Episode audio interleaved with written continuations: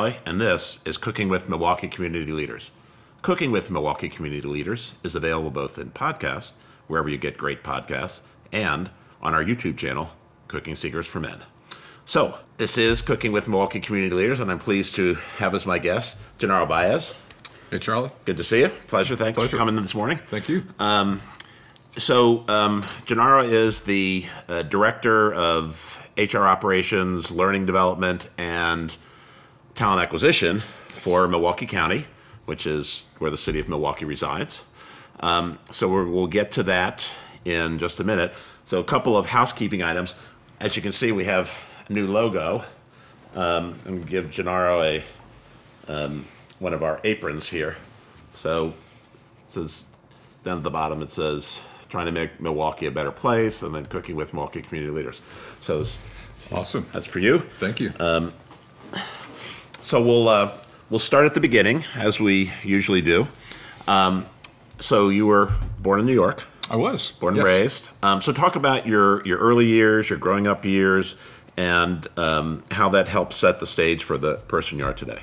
Absolutely. You know, growing up in New York, it's a um, kind of equivalent to like Game, uh, Game of Thrones.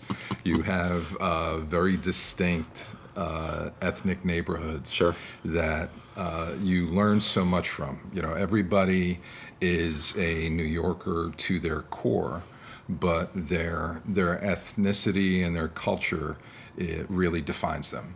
So when you go down to Mulberry Street and you want a sfogliatella, or you know you want really good Italian food, it's it's there for you. If you want to go to Chinatown, just a a little bit over, you know, you have dim sum and you have it the way it was made back in the old country. In all these ethnic enclaves, you have the ability to really travel the world on a plate. Uh, so I, I Yum. had gotten exposed to that. And um, then I had the good fortune of my mother being first a travel agent and then working for Eastern Airlines, you know, may they rest in peace. Right, defunct. But the beautiful thing about that is that you had unlimited flight benefit as an employee. You had to fly standby, uh, but first class was really much more of a thing back then, and first class was typically 50% full. Right. So the majority of those travels were sitting in first class. And as a kid, by the time I was in my early 20s, I had been around the world. Uh, go back to my toddler years. Uh, my mom on PBS loved Graham Kerr, uh, the Galloping Gourmet, a British cook, and he he dived deep in all these ethnic cuisines. I guess from the Empire, the British, the former British Empire. Uh, but here we were. Here I was, a little kid in the Bronx, uh, tasting uh, different curries and chutneys uh, based on my mom replicating those recipes.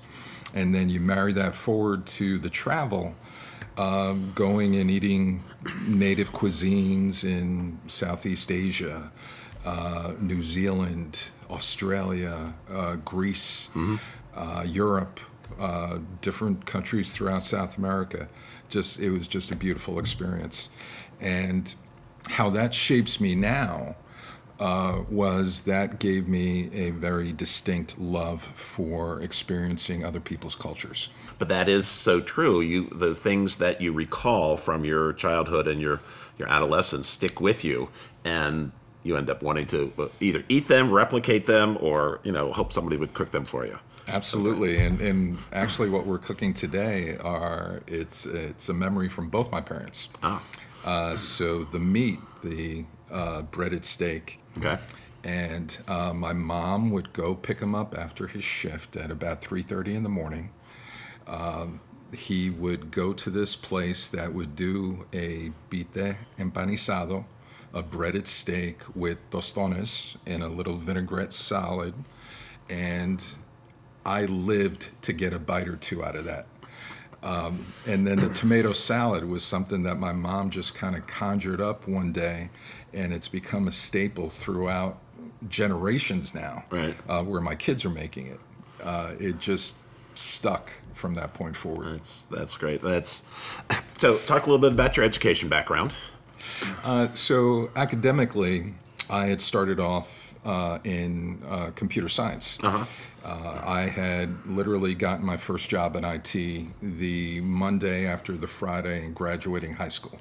I did something really sexy called being an input output clerk, where I ran reports uh, in the wee hours, off Uh-huh. hours. Uh, Using punch cards. I had to put a deck of punch cards Uh-huh. to run reports, and um, I had to decollate. It's another word that's fallen out of the vocabulary. I had to decollate those reports and distribute them for the executives coming in the next morning. But I progressively worked up through computer operations and into systems programming while I was pursuing my uh, undergraduate in computer science. I then uh, academically um, had dropped out because we, you know, found out we were going to be parents. And I eventually uh, got back, finished that, and finished another degree in organizational management. Uh, I've picked up multiple certifications over that course of time. Um, so, um, in the early 2000s, you started working or in the talent acquisition field and had, had a series of jobs, and you eventually ended up here. So, so talk about your career progression and how it led you here to Milwaukee. Sure, absolutely. Um, the majority of my career I spent in the uh, global outsourced services business vertical. Um, I consulted with organizations like IBM Global and Accenture, um, uh, KPMG. Uh, and then professionally, I worked for Siemens, a uh, German multinational Sure. uh, and specifically for the IT software and outsourced services company of Siemens. Um, that gave me really an inroad into true talent acquisition because when 80, 85% of your staff i are billable resources, talent acquisition becomes a profit center Right. uh, because every time that there's a vacancy on a team, let's say, you know, we'd have 5,000 people at Morgan Stanley uh, for one campus location uh, itself, and the client for those vacancies would be able to charge back and, and receive a refund for every empty seat. Right. So everybody, uh, all those VPs whose very big bonuses depended on having uh, a good P&L, uh, looked at talent acquisition and human resources as a profit center. And that kind of formed my outlook and philosophy uh, towards what I do, is that everything in the organization ties back to how well you recruit, how well you brand and market that culture. You know, your cultural values get people on board. Because at the end of the day, when a candidate is looking at a couple different sources, they're going to they're going to want to work for where they feel their values are respected and that they're respected. So that's a big part of how I see talent acquisition, and that's a big part of you know where I and why I came to Milwaukee County. The um, opportunity in Milwaukee County when I got recruited into it was to kind of set that standard and put industry best practice in place Right. where your your recruitment talent acquisition and your employee development are kind of front and center all right So you're, as we mentioned in the in the opening, you're the director of HR operations for Milwaukee County, um, learning development and talent acquisition. So that's all the all ball of wax.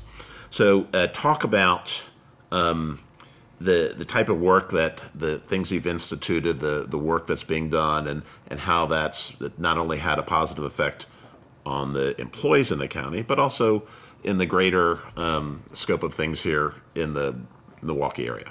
Oh, absolutely. Uh, when I first came to the county, I had a little bit of a culture shock uh, because I had a very well sharpened definition of what a recruiter is. And recruitment at, at Milwaukee County, or really any public sector entity, wasn't that. Uh, so I set about looking at migrating our recruitment focus from being back off, uh, back office reactionary, kind of that post and pray mentality, to active sourcing to being an active I'm laughing because that's that's exactly what you know was called for for a post and pray. Hope somebody enters the ad. That's right? it. Yeah. you know, I I remember asking for a metrics report, and time to fill was seven months, eight months, and I was like, and the you know the second thought that came to mind is nobody's screaming about this. You know, uh, I would have been roasted right. if you know I had a seven month time to fill in my prior life. Um, but we set about reconfiguring the recruiting function into a true talent acquisition function that does broad outreach search, that does sourcing, that does community involvement and participation, and actually is physically in the community, mm-hmm. engaging with people. Um, the L&D function, I switched over to being more organizational development focused, where we looked at what we already have. And uh, with the thought in mind that if we maximize our people who've already raised their hand and said, I want to join this mission, right. if we maximize them and give them the opportunity to learn, to get coursework under their belt, to teach them how to be managers so that when opportunities open, they could just slide into them and coach them and develop them. Um, so, uh, implemented a pretty robust management development program, mm-hmm. uh, leadership excellence programs, uh, teaching uh, people to counteract the Peter principle. So you do a lot of work in the community and uh, mentorship work. So talk a little bit about that. Um, you know, it's an area that is, goes unmentioned, and um, it's in many ways it's not appreciated as much. But I know that you're involved with it. So talk a little bit about the work there. Yeah, it's it's a passion of mine. I, I just philosophically have the point of view that if you're blessed with having um, a sound, you know, upbringing and have world exposure, you could share that with people in order to get them through rough spots. Uh, we all suffer from imposter syndrome, you know, one of the catchphrases of, mm-hmm. of today. Uh, you know, decades ago is just, you know, uh, fake it until you make it right. Uh, type of thing. Uh, but now it's a bit more well defined. Um, mentoring helps people through those rough patches of self doubt. And uh, for me, the organizations that um, I'm on boards with in Milwaukee, uh, IC Stars, which stands for Inner City Stars, mm-hmm. is an intense development, technology development boot camp where it takes people primarily from underserved communities around Milwaukee right. and puts them on a path of being a technologist. So people are experiencing life changing growth where they're going from maybe a $15 an hour factory or warehouse job into being um, a $65,000 a year uh, developer to start. Right. And then progressing up to six figure opportunities. And uh, part of the, that program is very much focused on people developing business acumen and how to interact and speak in a business context. Um, other organizations that I belong to, uh, Per Scholas, um, formerly DeVry, and an organization called PCH, all have those same kind of core components where it's taking people, giving them real upskilling in mm-hmm. terms of a professional career, but also focusing on this is how you you know play nice in the sandbox in the workplace. I'm really excited that Milwaukee County is um, on the cusp of implementing formal mentoring programs uh, to our workforce. Uh, we have things called uh, ERGs, Employee Resource Groups, okay. That are going to be spearheading uh, mentoring.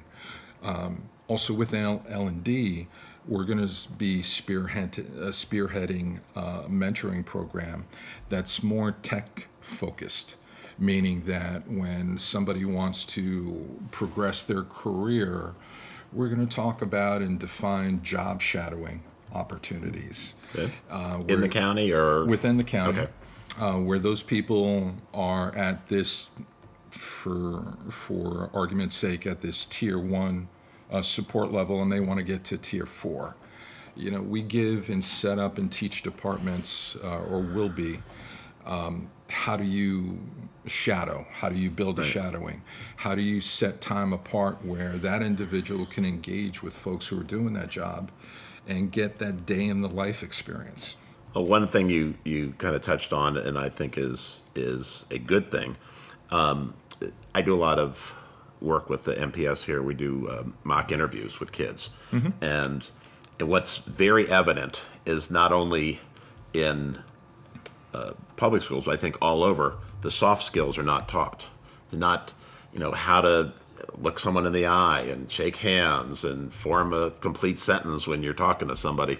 Um, so, teaching the soft skills, which you were alluded to, you know, how to play nice in the sandbox and that type of thing, they're they're very important because I don't think they're actually taught in schools. The schools are more like, you know, get them through, get them to the next level, and they're not worried about critical thinking. You're not worried about um, you know the, the the skills that are necessary for you to be a success in the workplace. Anyway, so that's enough of my soapbox. Well, I think I think it all fell apart when they stopped teaching cursive. Oh yeah, there's not a kid under 30 who knows what cursive is. Uh, maybe not even under 40.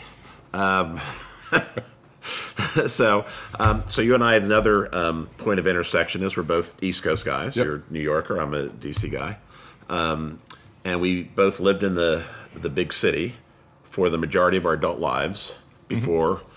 I was in Cincinnati for a while, so it's similar. But um, you know, been here about 13 years. So, talk a little bit about the um, uh, not culture shock because that's not really true, but the the difference between living in a large metropolitan area and then moving and assimilating into a mid-size midwestern city with which does have a lot of stuff, but it ain't New York. Right, right. I've, I've kind of the, the phraseology I coined is Milwaukee's a very suburban city. Uh huh.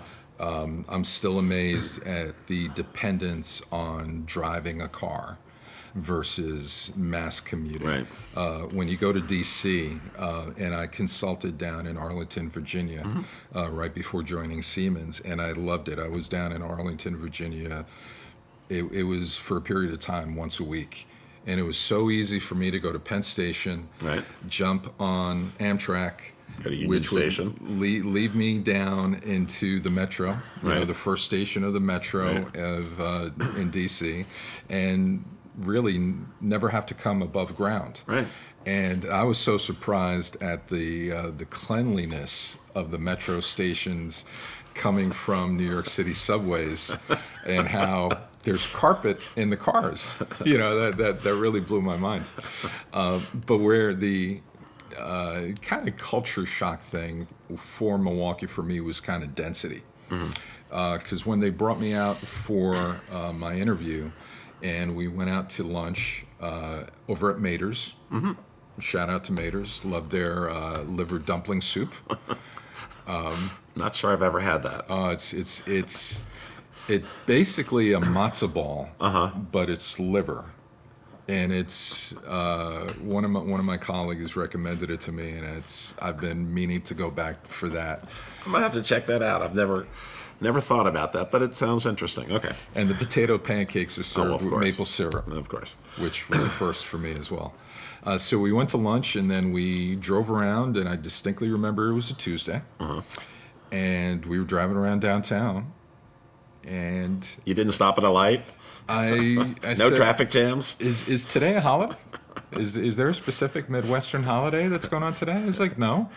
I'm used to seeing lunchtime in Manhattan Right. be crazy with a food truck culture and you know people running into bodegas for uh, ham, egg, and cheese on a Kaiser Right. those kinds of things, uh, bacon, egg, and cheese on a Kaiser.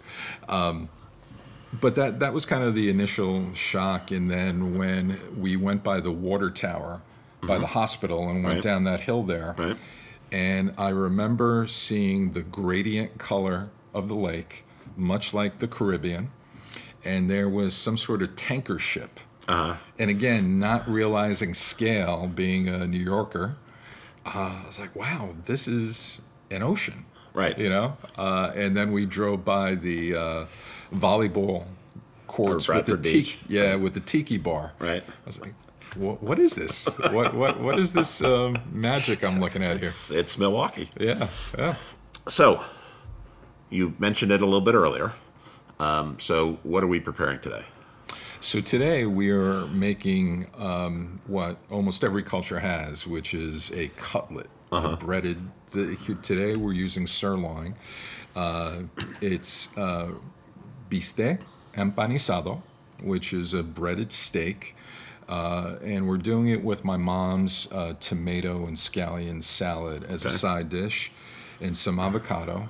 Uh, this meal is coming together as a ketogenic meal. Right. Uh, for me personally, I've been on the keto diet for a bit of time now. It's uh, 65, 70 pounds are in the rear view mirror. Uh, and it's an adaptation that's kind of brought back my love of cooking uh, because there are certain tastes that are just non negotiable. and when you go to ketogenics or a paleo diet, um, you have to make accommodations and you have to do a bit of mad scientist chemistry Right. to approximate what the regular meal uh, tastes like. This one's pretty successful in the sense of swapping out the, har- the high carbohydrate breading, Right. which is typically uh, soda soda crackers, uh, with um, grated cheese and crushed pork rinds. All right. So, we've done a little prep work.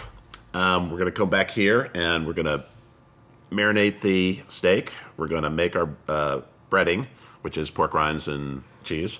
Um, put the salad together, fry the steaks, and then I think we're going to have to eat them. Absolutely. Well, I haven't had breakfast. How about you? Just coffee. All right, so we're going to be having steak for breakfast. All right, give us a check uh, to get set up. We'll be right back. All right, Genaro's got his apron on, this new one, um, Vanna White. So um, we're going to go ahead and start with the marinade here. Yeah. and so, Genaro, take it away. Yeah, this uh, this has a uh, marinade that has uh, bitter orange in it, but bitter orange is like hen's teeth, you know, outside of very ethnic markets. Right. Uh, and a way to approximate that is to mix uh, some vinegar with some uh, lemon or lime. Uh, to give you that same sort of effect. Okay. So right now we have about a clove of garlic in there. And you smashed that and mashed it into a paste. I did. I mashed it into a paste. Uh, we're going to pour some vinegar to get started.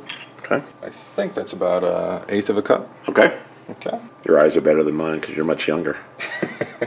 Well, trust me, all that screen time from the pandemic is uh, wrecking my eyesight. All right, so we're going to put in a couple of lemons for lemon juice for the acid. Right. So the uh, the vinegar and the lemon juice approximating that bitter, bitter orange. Okay. All right. So we have the vinegar, uh, lemon juice, garlic. We're going to add uh, a little bit of adobo, Okay. uh, eyeballing. And then what holds it together is the olive oil. Okay. So we're going to put about roughly a quarter cup of olive oil in there. So a quarter cup of olive oil, and we've got roughly the same amount of lemon juice. Yep, the acidics and the olive oil go in 50-50. Uh, about, I'd say about a tablespoon of adobo, Okay. just eyeballing with the oregano. Give that a mix. All right. So we're mixing up the marinades. We're to put the steaks in. So we we did pound a few out before, but we want to we want to get them um, nice and tender. So we're going to pound them down the side. They're they're cut very thinly. All right. So we're going to just pound out a, uh, a couple of them, and then put them in the marinade. Yeah, so we have some nice sirloin cut very thin, just to make them a little bit thinner, and grabbing of the uh, the coating. Give it a flip. And we did trim these slightly, but you don't want to take all the marbling out of a of a steak. So we're feeding a crowd today. Genaro and I are not going to eat all eight of these. We're gonna try. Oh, okay. But- well then, then never mind. All right. Put these into the uh, the marinade, and as they sit and get a little flavor, we'll prepare the next part. Will be the salad. Now, do we put this in the fridge or let them sit out? I typically put them in the fridge for a little while. Okay. And you could do this, you know, four hours ahead or shortly ahead. It's always gonna it's gonna carry over the flavor Right. pretty well. There you go. All right, well, we'll put that in the fridge and we'll move on to the salad and be right back. All right, so we moved over here and we're going to put the salad together. Yeah, so this is a tomato and green onion salad that's actually my mom's invention. So it starts out by uh, taking some garlic and just putting a little bit of a mash on that. Uh, you could do that with a mortar and pestle um, or with your uh, knife blade. Just take a little bit of salt as the uh, grist on there and take your blade and press down and drag. And what that does is it just gives you a nice little garlic paste that's going to mix better in your dressing so you get that flavor uh, throughout every bite. So yeah, that's probably about a clove or so that was we chopped and put the salt in to help make the mash as you're putting on the side of the knife. Right, it's going to go in the bowl here. We'll make the dressing. Now to counteract the uh, acidity, it's nice to take some honey. And I did mention that this was a ketogenic diet uh, type recipe, but that amount of honey throughout the Right. totality of the dish is, is going to be negligible for you. It's keto friendly. Keto, definitely keto adjacent at the minimum. Good word. And now putting in the vinegar. As a little trick, I like putting in the vinegar and everything prior to putting in the oil Uh-huh. Because it just helps it to mix a little bit better. So the honey, vinegar, and garlic so far. And then you start putting in your oil. Mm hmm Emulsifying the dressing as we put in the, the oil. Right, needs just a little bit more vinegar. All right.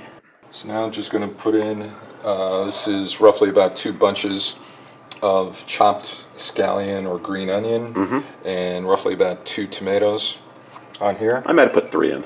Oh, okay. It's hard to find good tomatoes in Wisconsin in January. I know, I know. They were got a couple of heirloom tomatoes which worked just fine. Oh wow. And I just start mixing this in first to make sure everybody has a, um, a swim buddy, so to speak, uh, before I put the dressing on there. So pretty simple, pretty basic. Green onions and tomatoes, and then a pretty simple dressing. We'll go on to lightly dress it. And pretty much when uh, all this is, uh, you know, necessity, the mother of invention. Right. When uh, my kids were small growing up, I did 90% of the cooking. So getting a good meal on the table that wasn't prepackaged food uh, was always my goal, and to get it on there quick. You're singing my song. You learn the shortcuts, learn how to put tasty food on the table, but you know, not break the bank and make sure it tastes good so you can eat it too. That's it, absolutely. So we just got about the salad just about finished, and we're gonna put this in the fridge too. Uh, this I actually like to leave out, right, we'll leave this a little set. keep it room temperature. good. Um, that's a preference for me. I, I know some people are great with cold salads. Mm-hmm. Uh, that always drove me nuts. Like going to a steakhouse and having an iceberg wedge with the you know Roquefort and blue cheese, Right. and it's has ice particles. in it. that's just that's crazy. All right, so it's all incorporated, Right. and and this is kind of the level of dressing you want on it because you don't want it just swimming. Uh, the tomatoes, of course, are going to put out a lot of natural juice there. You're singing my wife's song, So you want to enjoy lightly that. dressed. You know, you want to you want to taste the food that you're making, not the Absolutely. not things that cover it up. Okay. So now we're moving on to the breading. Yes. All right. Well, let us set that up. Be right back. All right. We're going to make the uh, breading or the uh, topping, whatever we're going to call it, the covering. it's not actually bread. It's one of those pleasures of the ketogenic diet for me where it allows me to be kind of a mad scientist again in the kitchen, Uh-huh. where you're trying to approximate those very carbohydrate intense items for something that is very low carb, or in this case, zero carbohydrate, Right. that fits within the ketogenic diet. So we're taking some plain, um, well, queso pork rinds. Um, and just I thought that was the brand name, but now that I think about it, no, it's not. That's it. Good stuff. And some grated Parmesan cheese. I'm Just approximating. And I'm just going to pulse this till it's nice and fine. There you go. Snapped into place. Just take a look. Fine right. chop. So we'll set up our breading station, and then we'll get the steaks out, and then we'll be right back. All right, here we are with the uh, the breading. We've got our pork rind cheese mixture. We've got eggs ready to beat, and there's the thinly sliced bistec uh, ready to roll. So, Genaro, Yeah, and, and again, this is a ketogenic version. Uh, if you were doing it with uh, a different breadcrumb, a panko, or crushed soda crackers, unsalted soda crackers, you'd have more of your traditional station of flour, egg, breading. But again, keto, you could skip the flour, and you're still going to get a great crispy product out of here. So we're going to mix up our eggs. beat them because they've been bad. and with the the um, oil on the meat, you're still going to get a nice uh, coating, whether Absolutely. or not you're. Alrighty. So go egg. Into the egg, both sides. And I'll here. Gonna put this on the coating, mm -hmm. get a good press in there, and flip it. All right. Do the same. And then put it on a, got a tray over here, this little foil. One more into the egg, and then into the pork rind cheese coating, and then onto the tray. So we'll, we'll put these together, and then we'll get ready to fry them. All right, ready to start frying. Here's the uh, breaded steaks. Ooh, nice. You can hear the little sizzle. They go quick, so I'll just do two at a time. All right. So how, how much on each side would you say? I'll just, uh, I go by look. So you can see they're starting on the edges, starting to get more done. Okay. And then we've got some accoutrement to go with it. We've got some sliced avocado, got some red onion, and then a little parsley on top to make it look pretty. And it's, uh, frying food is one of those great techniques because it actually talks to you. Uh-huh. You can start to hear when things are getting done on a side just by the sound. Oh, that's looking great. All right, so that that was not more than much more than a minute, minute and a half. Um, you got the temperature up using an instant read thermometer to 350 plus, and I was trying hard not to toast his fingers on the pan. So because we pounded them and gave them a nice marinade, these things will cook quickly, and I'm sure they'll be delicious. All right, so we'll finish up here, and we'll head over to the table, and we'll be right back. All right, here we are. And I have to tell you, I can't wait to eat this. So, uh, Genaro, tell us what we got here. Uh, so what we have is uh, ketogenic bistec empanizado, uh, breaded steak with avocado and a scallion and tomato vinaigrette salad. All right, so we need to get a little bit of the salad. Nice fresh tomatoes, little dressing on it. We'll have the um, recipe down below. Me Oh, grazie. Or gracias. It works. I can't stop saying it in Italian. Look great. I mean, look at the full plate. It's just, it's just beautiful. It's very colorful and flavorful, and soon to be devoured. Alrighty, Genaro. That's the let's best part. Alrighty. Oh, I want to put just a teeny bit of lime on. I get a little lime. Can't forget the lime on the stick. All righty. Very thin, so they they cook quickly. Have your mom's salad. This is a perfect salad. This is good. I mean, you can find the tomatoes. This is good any time of the year. And it's one of the things I learned in my mom's kitchen. You get things that play off of each other. The acidity of the salad uh, with the fried meat uh, really, really plays nice. I'll put a little avocado on this. Wow. It's a hearty breakfast. I think if an establishment had this on the breakfast menu, it would change their uh, business model. It all just, it works. It's great. That's been one of one of the um, things again that I've really enjoyed about um, the ketogenic diet. It's it's reawakened my love of cooking Uh-huh. because you you you have to really think outside of the box. Because who would have thought you crush pork rinds? Right. you know, and you use that as breading because you can't have regular bread. Um, and it's really, you know, made me think about the uh, balance of flavors and how they play off of each other and textures. So it's it's been a lot of fun. You know, besides getting healthy, if you have that uh, mad scientist type of thing that you love. Hey, Genaro, I want to thank you so much for coming by. Thank you so much for having me. appreciate Charlie. it. I appreciate it's it. It's great. Great work being done here in the community, and Genaro is, is uh, within the division that he runs in, for the county government is trying to affect change both inside and in the community at large. So we do appreciate that. So I want to thank everybody for tuning in. Please check us out next time on Milwaukee Community Leaders. Please like and subscribe. We'll see you next time. Thanks for listening to another episode of Cooking with Milwaukee Community Leaders. Cooking with Milwaukee Community Leaders is brought to you by Cooking Secrets for Men, LLC, and was recorded in the Third Ward in Milwaukee, Wisconsin. We feature and profile community leaders who are trying to make Milwaukee a better place.